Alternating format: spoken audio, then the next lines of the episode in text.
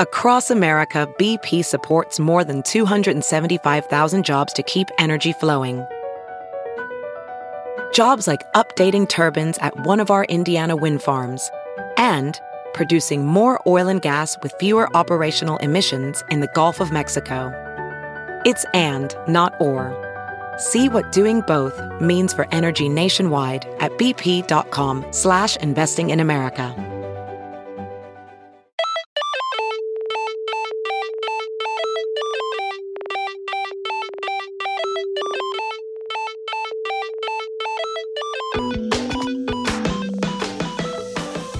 Hello, and welcome to The Upgrade, the podcast from the team at Lifehacker, where we help you improve your life one week at a time. I'm Melissa Kirsch, editor in chief of Lifehacker, and Alice was called away on an emergency, so it's just me today. Today, we're talking about how to get a better night's sleep. It seems like we're all trying and failing to get that elusive, perfect eight hours of sleep a night. Why are we all so sleep deprived? What is good sleep hygiene and how can we practice it? How can we change our behavior in order to stop feeling so tired all the time? Today, we'll hear from experts like the New York Sleep Doctor. You don't want to do anything in bed that is stressful. And The idea is that we are Pavlovian and we can train ourselves to respond to bed with relaxation and sleep. And Drew Ackerman, the host of the podcast Sleep With Me, will tell us a bedtime story. Once upon a time, there was a bedtime story. Like other stories, it had a beginning, a middle, and an end. Travel and sleep are a tricky combination. Trying to adjust your sleep schedule to a new time zone can be a disaster. So we talked to Lifehacker's health editor, Beth Skwarecki, to get some tips on how to sleep while traveling. Hi, I'm Beth Skwarecki and here are five hacks that I use to sleep well when I travel.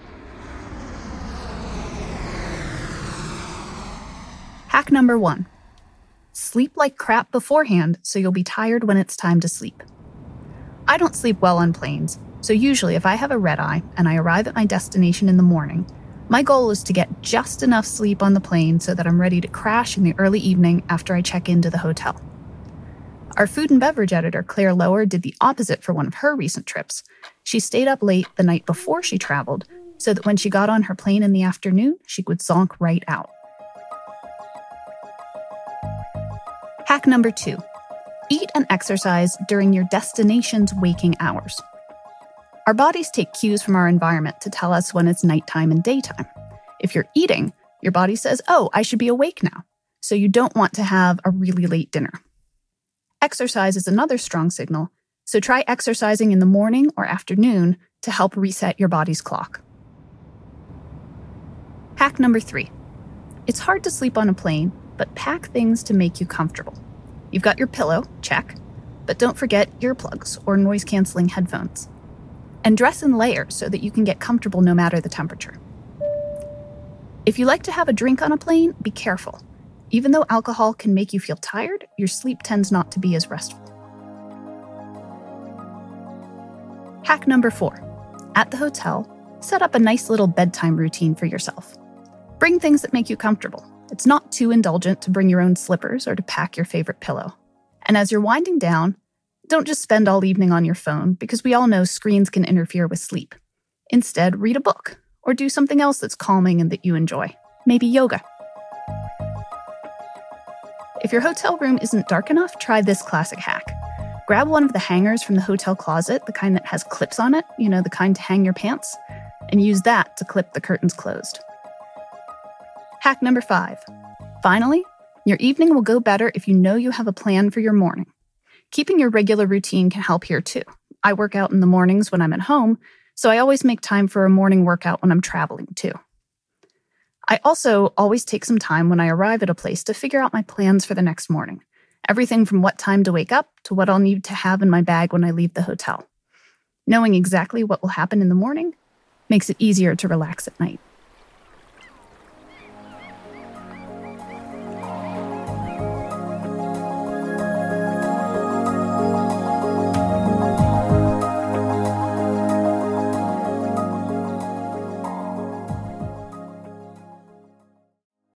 As you write your life story, you're far from finished. Are you looking to close the book on your job? Maybe turn a page in your career?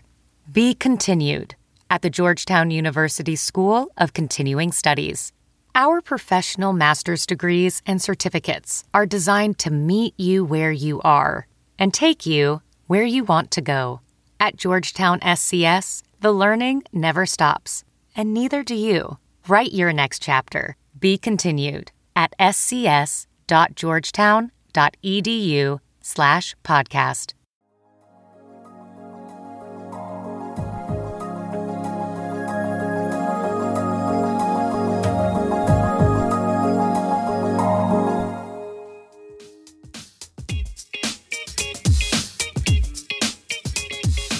And now it's time for the interview, where we interview someone. We're joined in the studio today by Dr. Janet Kennedy, a licensed clinical psychologist and founder of NYC Sleep Doctor. Dr. Kennedy specializes in the treatment of sleep disorders in adults and young children.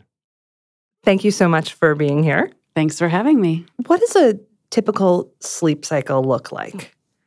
So, a sleep cycle typically lasts about 90 minutes, and you start out in very light sleep. That's phase one. Um, and that is usually five or 10 minutes. Um, but in people who have insomnia, it can be more prolonged. You might not know you're asleep when that's happening. It's often a time when you go in and out of sleep. You have weird thoughts, waking dreams. Um, it it actually turns out that if you hear voices or see things during this period of sleep, it doesn't count as psychosis. It's uh, your brain is just doing some weird things. Mm-hmm. So you then you transition into unconscious sleep, which, um, but it's still light sleep, and that is stage two. From there, you go into deep sleep, which is what everybody is after. Um, and all of the apps will tell you that you're not getting enough of it. Um, but deep sleep is when your brain waves slow down and they get very rhythmic and it's very restorative. How long does phase two last generally? I believe it's 10 to 20 minutes. Okay. And then, and then you go into deep sleep, which shares its portion with dreaming sleep. So in the beginning of the night, you have longer phases of deep sleep and shorter phases of dreaming and then that then they kind of switch as the night goes on so i often tell people if they're struggling at like 4 or 5 a.m they've already had the deep sleep that they were going to get for the night it can be difficult to go back to sleep at that time but it doesn't mean that you're necessarily profoundly sleep deprived. You may need more sleep, you may need that dreaming sleep, but it's not devastating. When is it devastating? so, I try to draw the distinction between a bad night or a bad week and chronic sleep deprivation.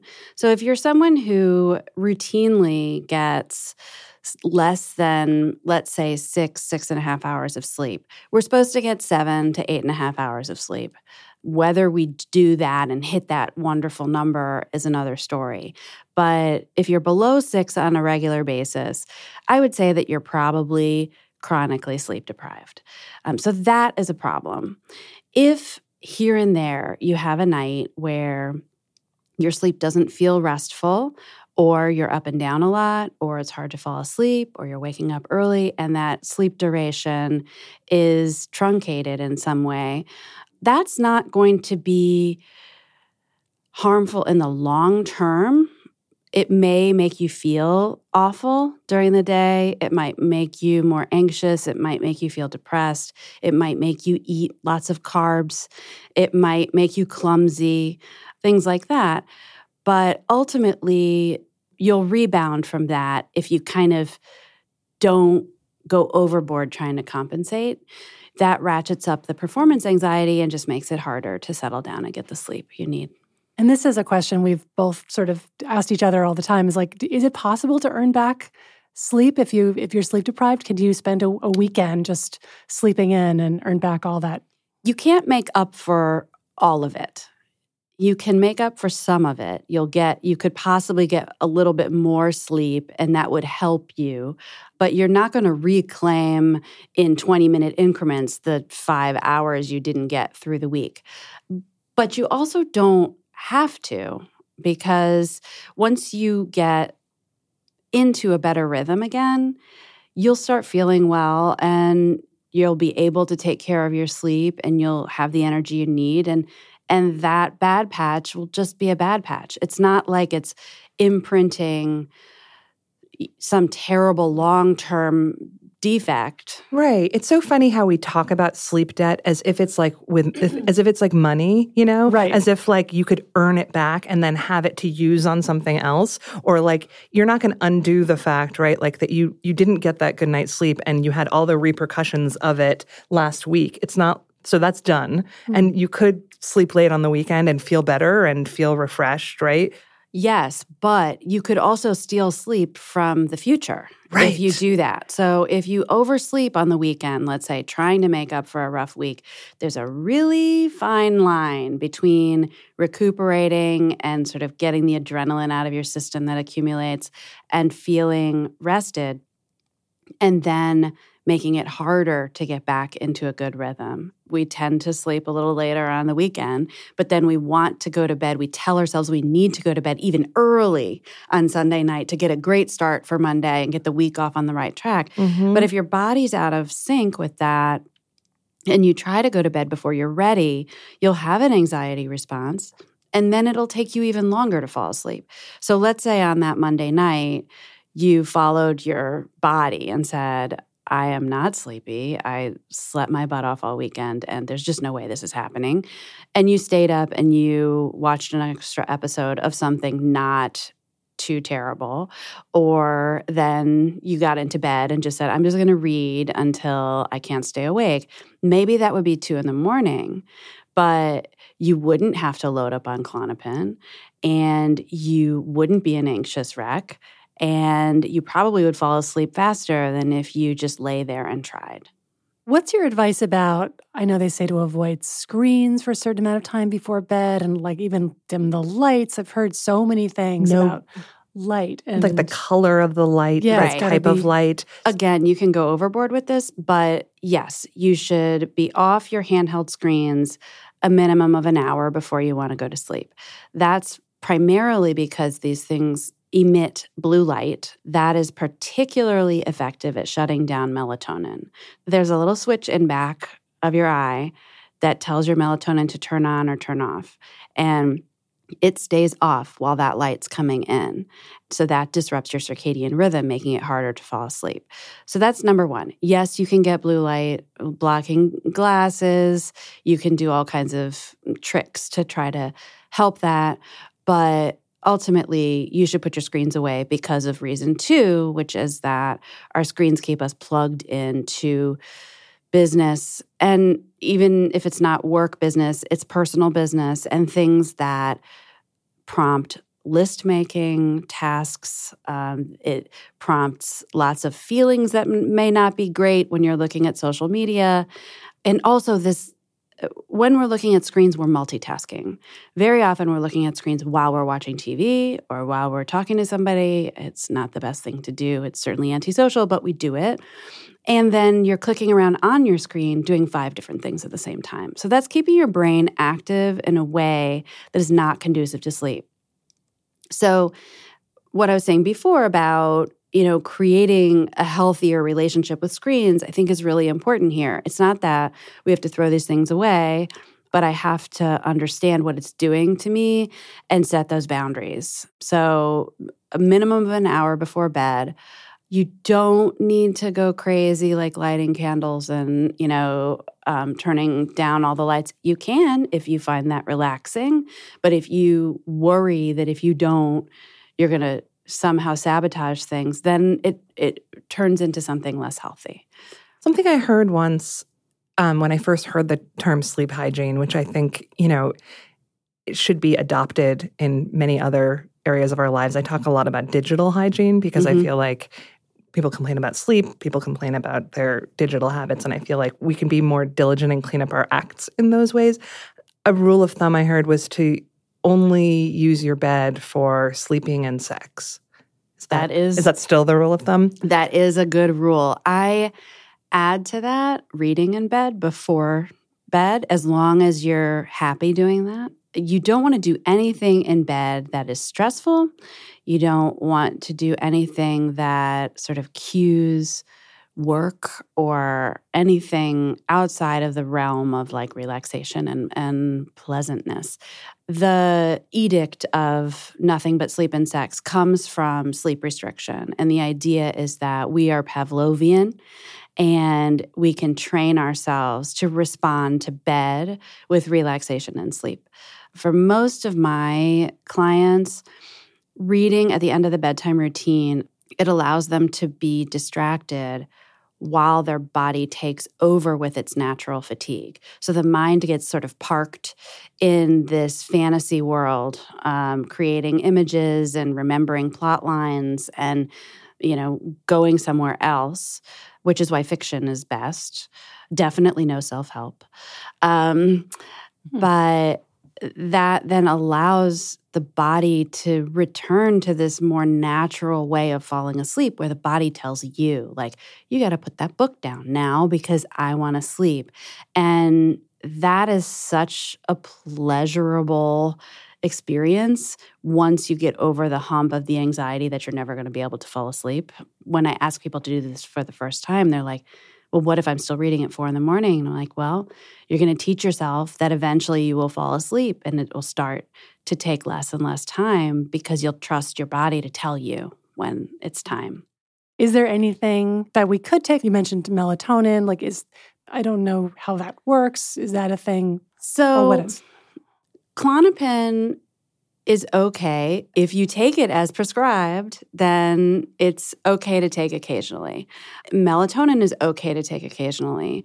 Ambien is okay to take occasionally.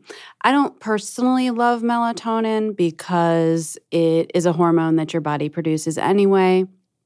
You don't have a deficit in it. A lot of people end up taking it every day, just the way they would take like vitamin D. And I I don't think that's appropriate. It also tends to come in dosages that far exceed the effective maximum, which is somewhere between I feel like it's 0.2 and, and one milligram. And you see it on the shelves at like three, 10, you know, it's it's really high. Um, melatonin is awesome for jet lag though. So I highly mm. recommend it for that. Having medication or supplements in your toolbox for a rough night is okay but it's also really important to try to figure out why you're using it. So, are you using it because you're not taking good care of your sleep? Are you using it because you are not taking good care of your stress? Is your work life balance off? Are you expecting to work like crazy and then dive into bed and fall asleep? Sometimes we actually have to do that. Like the the world conspires to keep us at work late and there isn't time to unwind. And so you make the choice of, okay, do I want to spend an hour at one o'clock in the morning uh, unwinding and getting myself ready for bed and reading? And sometimes the answer is no. Um, it's not that you couldn't and it wouldn't work, it would work. And that's where I like people to be, is to have this faith that they could do it either way and make the choice that sometimes the medication is worth it. I do it sometimes too.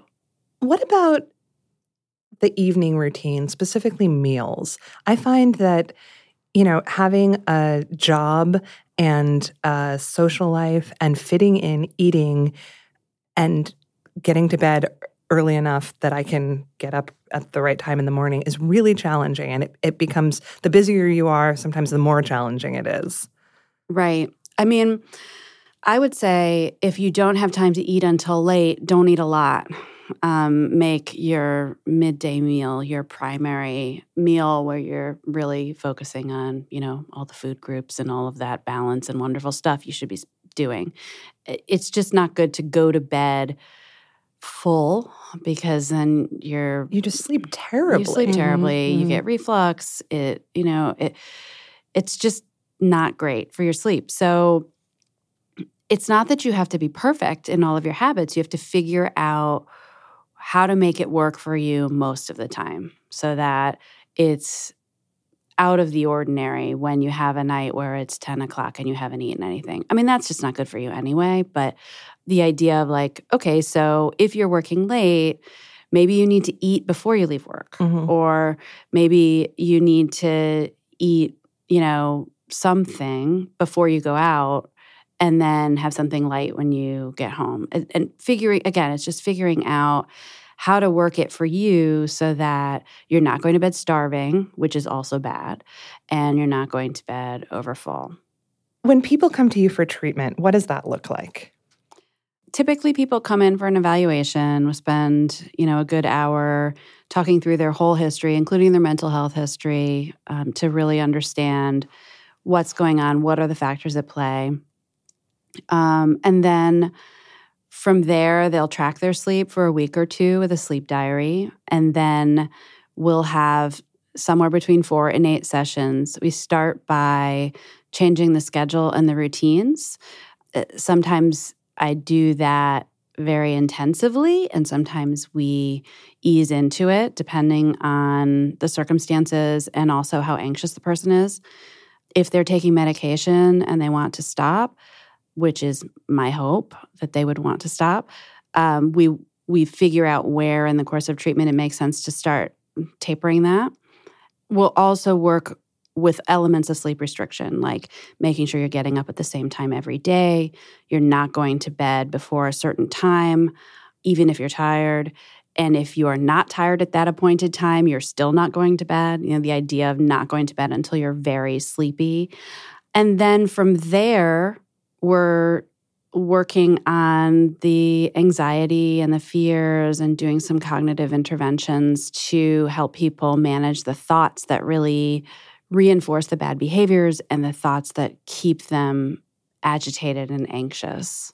And it's well well researched. It's it's actually pretty formulaic and all of the data say that it's the most effective way to treat insomnia and the benefits last way longer than um, medication because if you're taking medication you're really just treating the symptom of sleeplessness and when you're doing the treatment you're addressing the underlying cause of the problem so that you can get out of the episode of insomnia, but also arm a person with tools so that they can be more resilient when sleep variation happens. Because it does happen.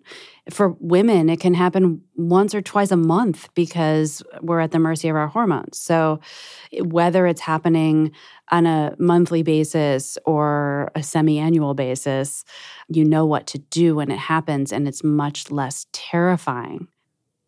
Recently, we were we were reading something about dreams and how people believe that if they dream or if they remember their dreams that they slept well and that that's not necessarily the case. Oh, I thought it was the opposite. Oh. It means you're wake, you wake up, you're waking up and remembering your dream. That's what I had always heard. So, not a tremendous amount is known about dreams and exactly why we do it, what they mean. Certainly, as you know, for decades and probably centuries, people have been interpreting them and trying to sort of imagine what they what they do mean and what they say about us. What we do know is that certain important functions happen when you're dreaming and so you do need to dream. It is in particular where your memory is consolidated. So it's very important to have that phase of sleep. And a lot of medications suppress that. So the quality of sleep you get when you take certain medications is different. Dreaming happens most vividly later in the night, but some people never remember their dreams, and we don't really know why. I'm wondering about quality of sleep. Can you, is it possible to be getting enough sleep but still be tired? And is there something going on? And what's up with that? Yes, there are many things that could be going on. So, the big, big one that could be going on is sleep apnea. So, people often don't realize they have sleep apnea and they think they're sleeping all night and yet they're falling asleep spontaneously, often at the wheel, um, but in other situations as well. And um, so that's a big one. And what happens in sleep apnea is that while you're sleeping, your airway becomes obstructed and you stop breathing. By what? Like your tongue? Um, it is typically uh, the soft tissue in your throat. Um, it could also be a deviated septum. Other things that can diminish your sleep quality diet, particularly lots of caffeine, um, because even if you can fall asleep when you drink caffeine, it alters your sleep cycle so that you're not getting the deep restorative sleep. Alcohol as well, same thing. And when you say alcohol has an impact, how like how how much? Like could you have could you have a glass of wine with yes. that? Okay. Yes, you may have a glass of okay, wine. Thank you. You don't want to go to sleep feeling the effects of alcohol.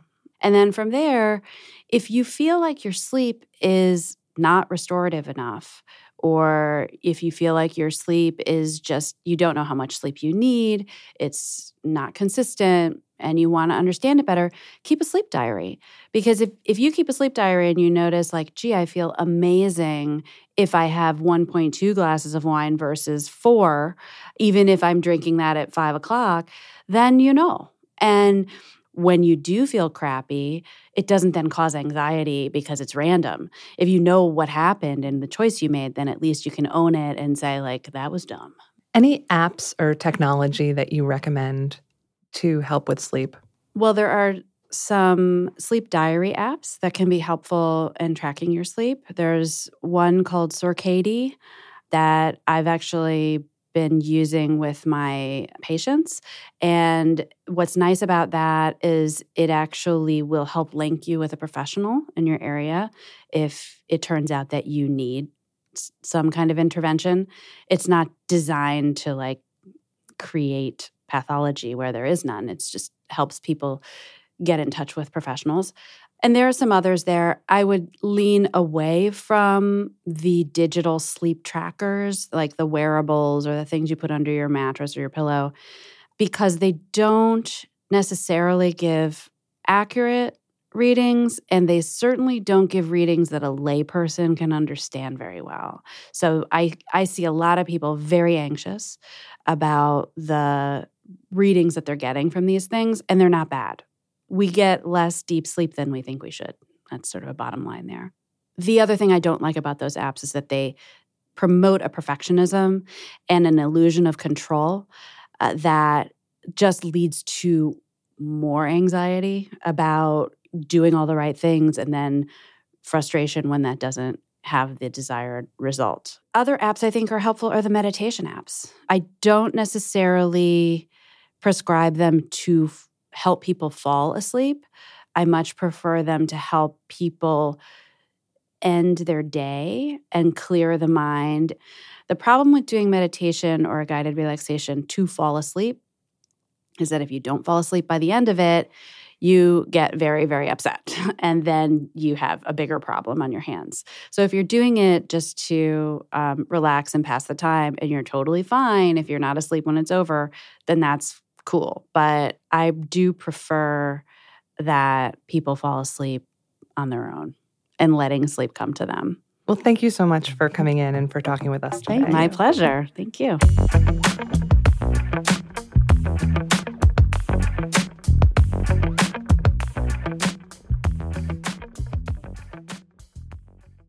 Look around. You can find cars like these on AutoTrader. New cars, used cars, electric cars, maybe even flying cars.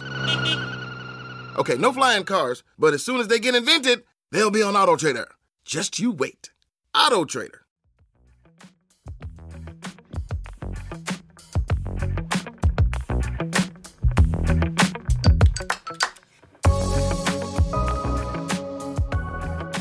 Now it's time for a bedtime story about bedtime stories. We're going to get really meta here. Here's Drew Ackerman. Hey, I'm Drew Ackerman. I make Sleep With Me, a bedtime story podcast for adults or people looking for a bedtime story. Uh, so here we go. Once upon a time, there was a bedtime story. Like other stories, it had a beginning, a middle, and an end. But it had a kind of different way of getting there, of going there instead of geometric shapes to the story, rising and falling action, twists and turns, uh, interesting events, uh, drama, romance. Bedtime story uh, takes their time getting there with long, slow curves, uh, goes down side roads and turns back in on itself uh, bedtime story also has a specific intention. Uh, it exists to keep someone company as they fall asleep. And that intention influences bedtime stories' pace, which is slow and languid, its tone, which is calm and measured. A bedtime story has a presence, too, uh, that says, Hey, I'm here to help. A good starting point uh, to, to start your own bedtime story is uh, giving directions. Uh, so think of a place you like to go uh, where you like to get a little treat. Uh, maybe it's a nice view. And uh, then you have a starting point and a destination. And just imagine you're giving someone you really care about those directions. And imagine you're taking the person uh, by the hand, you're, you're leading them on the way, but you have a loose grip as you're guiding them past that tree and say, Oh, as you're leading them past that tree, start to picture what you see as you tell them. Uh, and then you'll pass the house that has like that purple mailbox. I don't know if a kid painted it or as an adult. Uh, so, what mundane details might stick out to you? Now, you're going to go left uh, at the next intersection, but don't forget to look down. That's where someone named PB wrote their initials in the uh, sidewalk in 1997. And if your mind wanders, if they're giving them the directions, you let it wander, see where it goes. Sometimes a bedtime story tells me when we talk, you know, uh, over tea, go ahead and take that journey, uh, you know, walk through it in your mind, uh, nice and slow, and soak up the details as you tell them. Uh, just be sure to use language uh, that's nice and open-ended and calm. But you're slowly headed uh, to, to, to, to, to somewhere. Uh, maybe you don't get there. Maybe they're already asleep, but you're still there, uh, taking them along. Maybe some part of them is still listening. But I was trying to tell you how to kind of get, get easy way to tell a bedtime story. It's friendly because you care. And, uh, you know, go ahead and do it. It'll bring you closer to the person you're talking to. And don't forget, if you, if you, if you want to just practice a bedtime story on behalf of plants everywhere, they love hearing them. Believe me. Uh, maybe I should, wa- I'm here watering you with a bedtime tale. And I'm wishing everyone good night.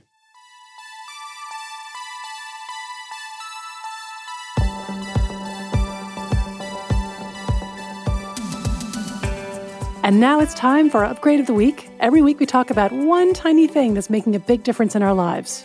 Melissa, what's your upgrade this week?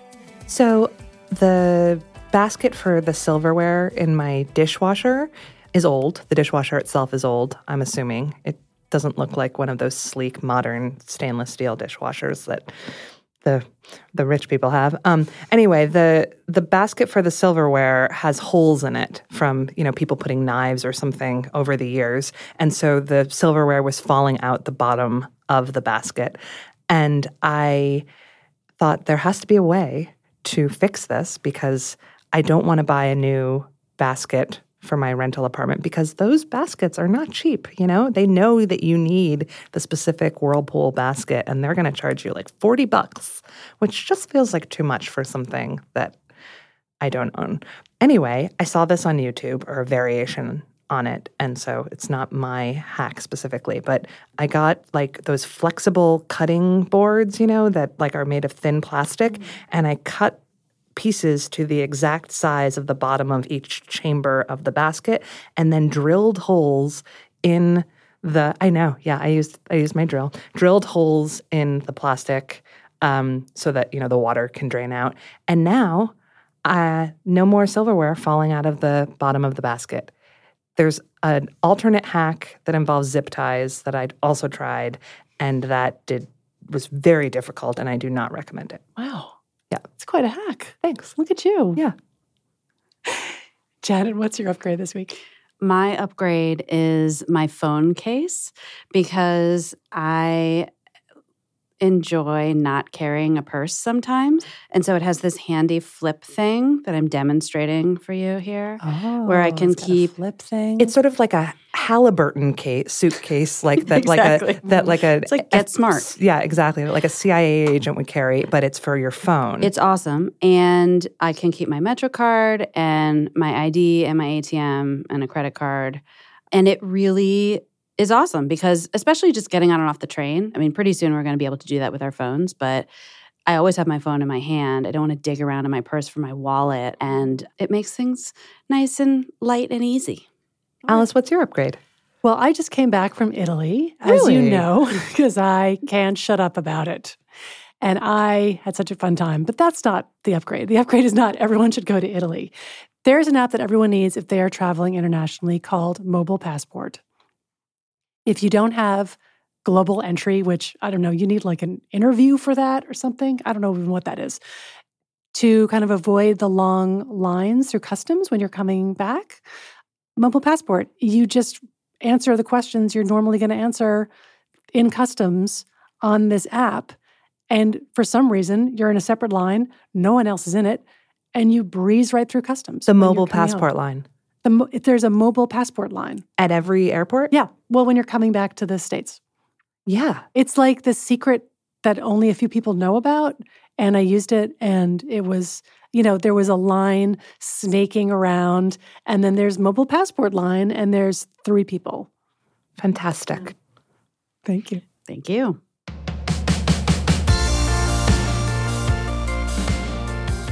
And that's our show.